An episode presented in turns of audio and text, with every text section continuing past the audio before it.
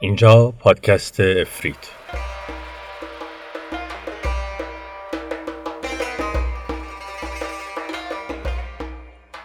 سلام من آرش دبستانی هستم و در پادکست افرید قصه های هزاری شب رو برای شما نقالی می کنم.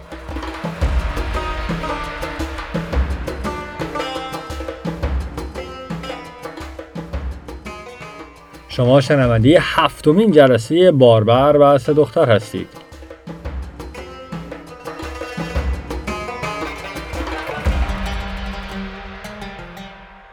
کجای قصه بودیم؟ داشتیم قصه زندگی سومین گدا رو میشنیدیم. اون سومین گدا کی بود؟ شاهی بود از شاهان. یک روز فکر تجارت به سر زده بود و حالا راهی دریاها شده بود. از این دریا به آن دریا می‌رفت و ناگه به کوه مغناطیس رسید. بر کوه مغناطیس سواری آهنین سوار بود و به تیری که چله ابن خسیب رها شده بود به زمین افتاده بود و همه تلسم ها ناگه باطل شده بود.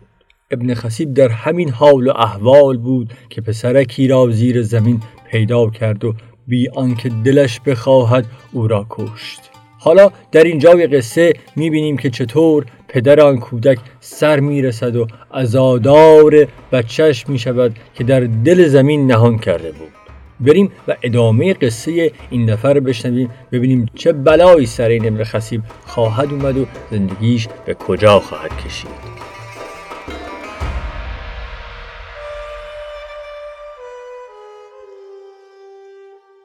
ابن خسیب وقتی دید پدر زاری کنان بر سر میکوبد و پسر خود را به دوش گرفته و به کشتی می‌برد دلش خون شد. حال منقلبی داشت مردک. نمی‌دانست باید چه بکند. این همه از این سو به آن سو رفته بود و زمین را حف کرده بود و کودکش را قایم اما ناگه که خدا خواسته باشد جانش را بیدریق مردکی غریبه گرفته بود. آن مردک کسی نبود جز ابن خسیب که داشت می‌دید کشتی دارد رفته رفته دور می شود و جسد آن طفل معصومی را که بیگنه کشته بود با خودش می‌برد. ابن خسیب اینطور تعریف می‌کرد که چند روزی طول کشید تا به خودم آمدم. حال غریبی داشتم. هرچه می‌کردم چیزی بنوشم چیزی بخورم. شاید سردماغ شوم. نمی‌شد که نمی‌شد. با خودم به صدای پرنده ها به صدای موج ها همینطور گوش می‌دادم. فکر می کردم این بادی که وزیدن گرفته آیا قایق دیگری را به این سو می آورد که از بالای تپه به چشم آمد. رودخانه باریک شد و دورش تیره گلها همه به چشم می آمد و می‌شد انگار یک جوری از این رودخانه گذر کرد. فکر کردم شاید بشود اگر پاچه هایم را بالا بزنم و نترسم از این گداب رد شوم. همین را کردم و به آن سو رفتم. دیدم به راحتی می شود از رودخانه ای که نفسش رفته و آبش پایین آمده رد شد و خطری جانم را تهدید نکند. همین کردم و از رودخانه رد شدم. آنقدر رفتم و رفتم و رفتم که چشمم به کاخی سرخ رنگ خیره شد. کاخی که هر جایش سرخی خودش را داشت و انگار این همه رنگ در دل این کاخ مانده بود و چون قلب می تپید. کاخ سرخ را که دیدم دیدم از کنارش مردکی از پای دیوار جلو می آید. ریش بلندی دارد و سری تاس. از عقبش ده مرد یک چشم دارن می آیند. همینطور با هم جلو می آمدند و به من خیره خیره نگاه می کردند از من پرسیدند از کجایی و چرا اینجایی و چه می کنی و از ما چه می خواهی و آن شد که من هر آنچه که بر من رفته بود را برایشان بی هیچ کم و کاستی گفتم و گفتم. وقتی حرف دلم را شنیدن انگار گرمای خوشی باشد به جانشان نشست و به سر رحم آمدند و گفتم بیا بیا برویم درون کاخ و هر چی دلت می‌خواهد بنشین و بخور. درون کاخ هر کنجی نشیمنگاهی بود و هر مرد که بر آن نشست به تعداد شد ده. من به خودم آمدم و دیدم پیرمرد بالش کوچکی زیر خودش گذاشته و گوشه نشسته. با هم یک کلام به من گفتند هر چه دلت می‌خواهد از این خان بخور و سیراب شو. شکمت را سیر کن و خوش باش و با ما خوش بگذران. اما تنها از تو یک خواسته داریم. از ما مپرس که چرا یک چشم داریم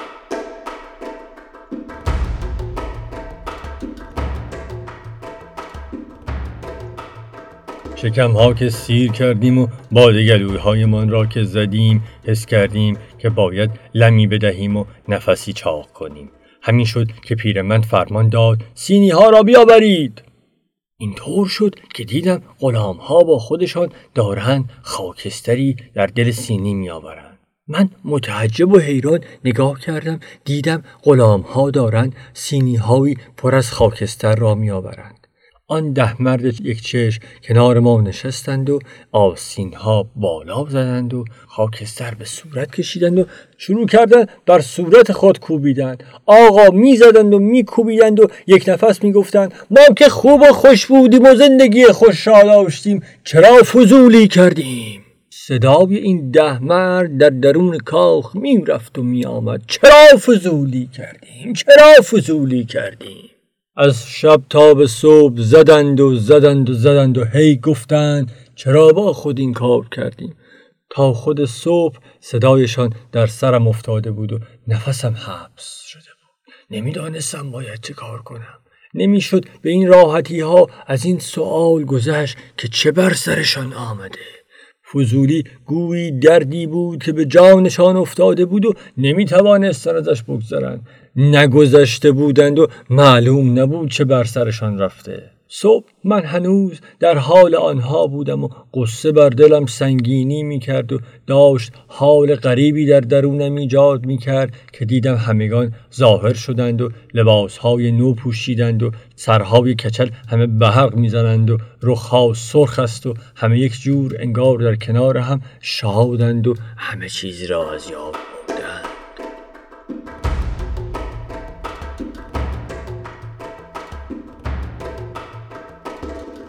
فضولی خیرم را گرفته بود و نمیگذاشت آرام بنشینم هی فکر می‌کردم اینها چه کردن با خود دیشب و صبح که حالا شده است. همه لباس های فاخر میفروشند و روی سرخی دارند و انگار که نه انگار تا صبح بر سر صورت خود می‌زدند.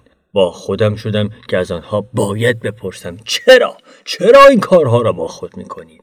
صاحبان خانه یک دل و یک صدا به من گفتند آنچه را که به تو مربوط نمی شود را نپرس. مگر نمیدانی آدم نباید در کار دیگران فضولی کند؟ تازه ما که به تو گفتیم. گفتیم اگر در این خانه هستی بخور و بیا شام و خوش باش. آنچه را که به تو مربوط نمی شود نپرس تا آنچه را که نمیپسندی نشنوی. یک ماه تمام صبح تا شوم خوردیم و آشامیدیم. خوش بودیم و هر شب همان می‌کردن که شب قبل کرده بودند هی با خود فکر می‌کردم آخر مگر اینها مرض دارند که این بلاها را سر خود میآورند و صبح که می‌شود خوشند و خندان؟ از آنها پرسیدم دیگر نمی‌توانم.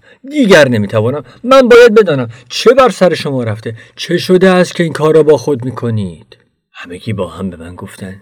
میدانی چیست؟ ما دلمان نمی‌خواهد که تو هم به درد ما مبتلا شوی. اگر درد ما را بدانی شاید هم درد ما شوی و نتوانی به این راحتی زندگیت را ادامه دهی. بهشان گفتم بابا بگویید جانم را گرفتید هرچه دلتان می‌خواهد بگویید. می‌خواهم بدانم من دلم می‌خواهد بدانم. من باید بفهمم چرا این بلا سر شما رفته. به من گفتند پند ما را به گوش بگیر و به جان دل بپذیر. ما به تو گفتیم ما حرف ما را شنیدی؟ اگر هرچه شد با خودت ما گفته بودیم ما گفتم بگویید. بگویید جانم را گرفتید بگویید عمرم را گرفتید. بابا بیچارم کردید. بگویید دیگر. از ما اصرار و از آنها انکار. آخر به من گفتند اگر به تو بگوییم و هر بلایی سرت بیاید یک چیز را بدان. ما ترکت خواهیم.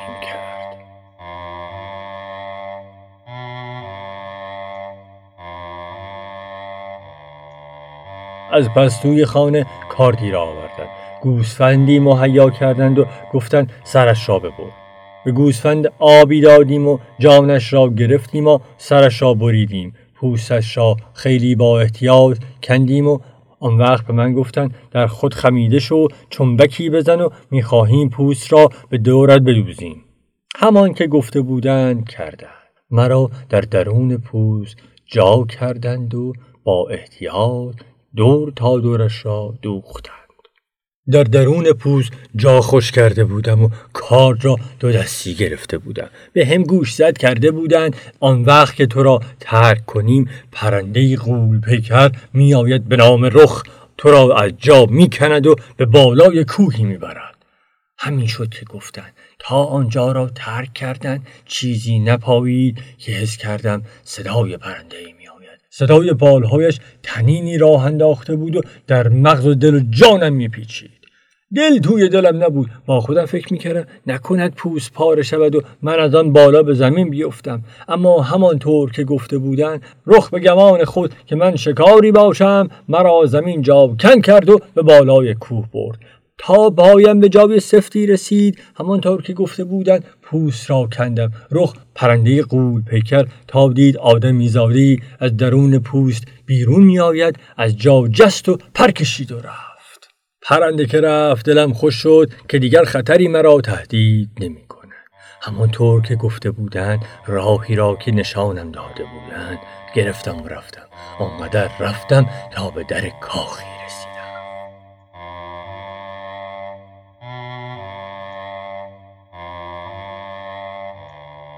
در کاخ را که باز کردم دیدم پریرویانی زیبا تن تن ناز خرامان می‌روند و میآیند. یکی قنچه یکی سوگلی یکی ترگلی یکی پرگلی یکی اینطور یکی آنطور از اینجا به آنجا تن ناز و خرامان می‌رفتند و میآمدند. چشم نمی‌دانست کدام یک را باید دنبال کند. نفسم در سینه حبس شده بود که یکی جلو آمد و گفت سرورم ما مدت ها بود که منتظرت بودیم. چشم به این در دوخته بودیم تا که خودت آمدی. مرا گرفتند و با خود به اندرون بردند. به درون کاخ که شدیم دیدم آنچه دیده بودم تازه اول قصه بود و داستان داشت به جاهای خوبش می رسید گفتن تو سرور مایی و ما همگان خدمتگزار تو هستیم. بر این تخت بنشین و بر ما حکمرانی کن.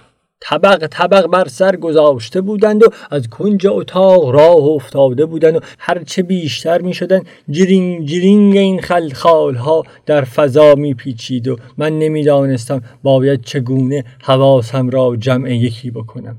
خان گسترده بودن بیا ببین. از این ور به آن ور. هر جا که می‌دیدی گل رنگی و بوی و عطری. نفس آدم حبس می‌شد. نمی‌دانستم این را بخورم یا اون را بخورم. نمی‌دانستم با کدام اول شروع کنم. اصلا حال غریبی داشتم. آنقدر میخوردم که نفسم بالا نمیآمد و اگر به دادم نمی‌رسیدن خفه می‌شدم. شکممان که سیر شد. حال خوشی که در درون جانمان نشست تازه او آورد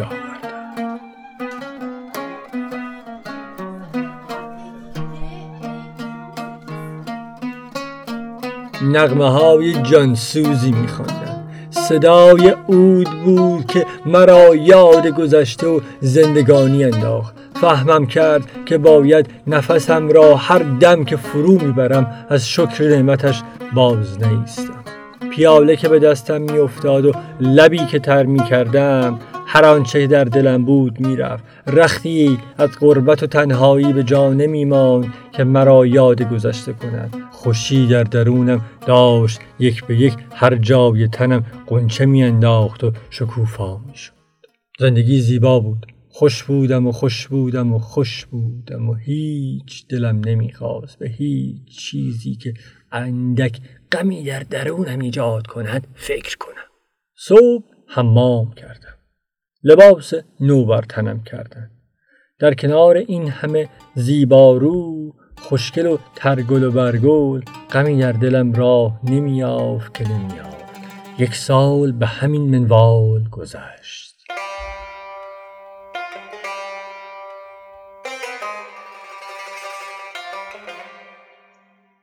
سالی گذشته بود که ناگه همهشان گرد من آمدند. گفتند که ما وقت آن شده که می‌خواهیم سفری بکنیم. خواهیم بازگشت. غمی را به دلت راه نده. اما اما بدان که وقتی ما نیستیم این کاخ و همه آنچه برای تو میماند تنها برای توست و هیچ کس نمی‌تواند آن را از تو بگیرد. فقط و فقط یک خواست از تو بیش نداریم. گفتم چه؟ من هر آنچه که بگویید انجام می‌دهم. مگر من عقلم را پار سنگ برداشته که کاری بکنم بین ما جدایی بیفتد؟ گفتند ما هم می‌دانیم. اما دلمان گواه می‌دهد که تو خطا خواهی کرد. خطای تو می‌تواند بین ما و برای همیشه جدایی بینداز قصه میدانی چیست؟ قصه آن است که ما شاه دخت های سرزمین های دیگر هستیم. ما در کنار هم اینجا جمع می‌شویم و خوشیم و خرامان. اما اما در سال تنها چله ای از اینجا دور می شویم. چله ای می رویم جای دیگر و چهل روزی اینجا نخواهیم بود. تنها در این چهل روز تو باید مراقب یک عمل خود باشی. گفتم آن عمل چیست؟ گفتن رسان است که در این کاخ درهایی موجود است. همه در را تو می‌توانی باز کنی و بندرونش بروی و در درونش آنچه را خواهی دید که هرگز ندیده ای. اما اما بدان تو تنها نباید در یک اتاق را باز کنی.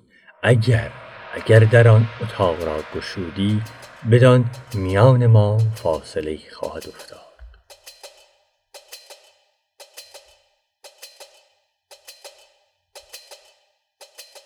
آنها همه رخت بر بستند و همگان رفتند.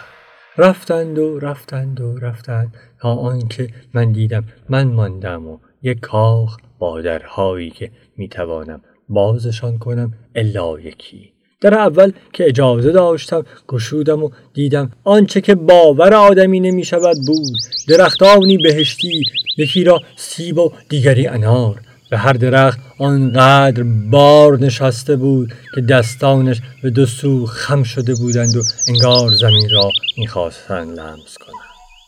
تمام روز از میوه های رنگی و خوشبو و خوشعد خوردم و انقدر خوردم که شیرینی به دلم نشست و جامه برکندم و به آب زدم. در نهر خودم را شستم و به پرنده ها به آواز خوششان که بالای سرم بود گوش دادم.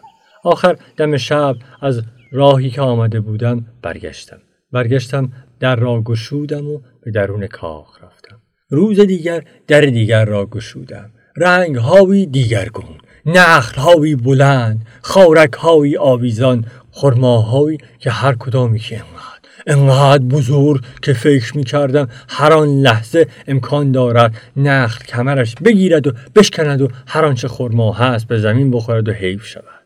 از پس نخلها شاهپسندها یاس و شبوها چه عطری چه هوایی بود. خوش بودم و سرخوش. اصلا بهشت کجا بود؟ اینجا کجا هست؟ میان یاسمنها بر سبزه ها خوابیدم و خوش عطر و خوشگوارا زندگی به شب می‌کشید و آخری همان راهی که آمده بودم. قدم قدم زنان به در رسیدم و در را گشودم و باز به کاخ برگشتم. فردای روز زر دیگر بود. دری دیگر را که اجازه گشودنش را داشتم باز کردم.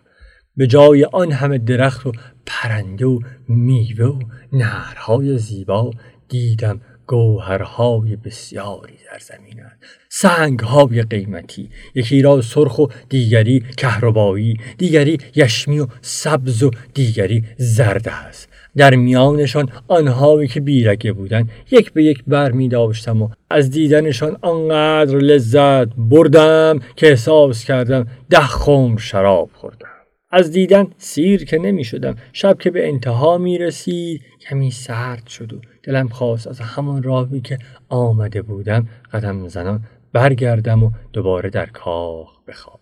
روزها در هر اتاق راهی می شدم و سی و نه روز را درگشودم درهایی که نمی‌دانم چگونه وصفشان کنم. دیگر چه می‌خواستم؟ هر آنچه که شنیده بودم و دیده بودم در هر اتاق پیدا می‌شد. سی و نه در را یک به یک در هر روز گشوده بودم و رسیده بودم به در چهلم. چهل روز داشت میگذشت که یارانم زیبا رویانم رفته بودند و قرار بود پس از چهل روز بازگردند. من هم رسیده بودم به دری که نباید می گشودم. روز چهلم درت ممنوعه بود. سی و نه روز در گشوده باشی و بخواهی روز چهلم نگشایی. مگر می شود عادت است. عادت به جان آدمی که می رود نمی‌گذارد فکری بکنی. در چهلم را گشودم. پیمان زیر پا گذاشتم و به درون شدم. اتاق بوی عجیبی می‌داد فکر می کنم همان بو بود که مرا بی خود کرد و بر زمین انداخت.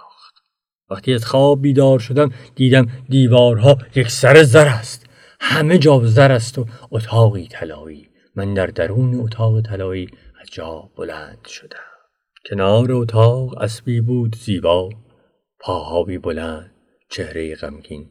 بر اسب زین و برگی بود کتاب امروز ندیده بودم. همه از طلا زیبا می درخشید و چشم را به خودش می گرفت به سوی اسب قدم برداشتم دهم بند اسب زین اسب همه چیز اسب طلا بود. وسوسم کرد و همان شد که بر اسب سوار شدم.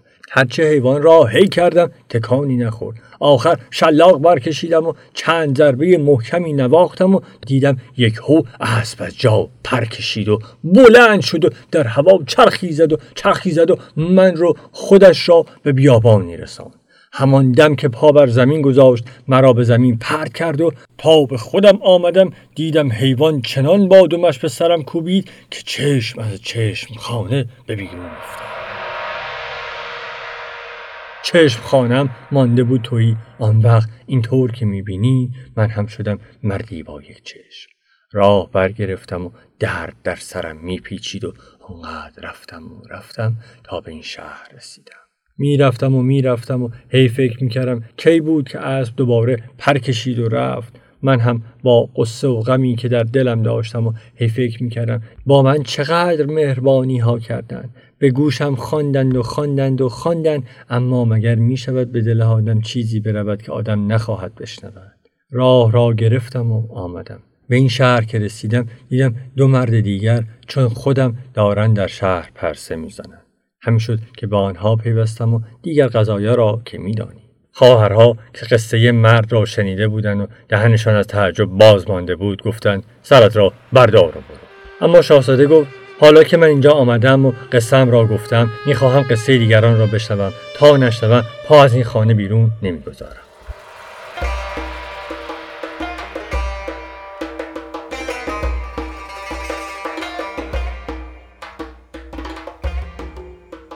به پایان هفتمین جلسه سریال باربر و سه دختر رسیدیم.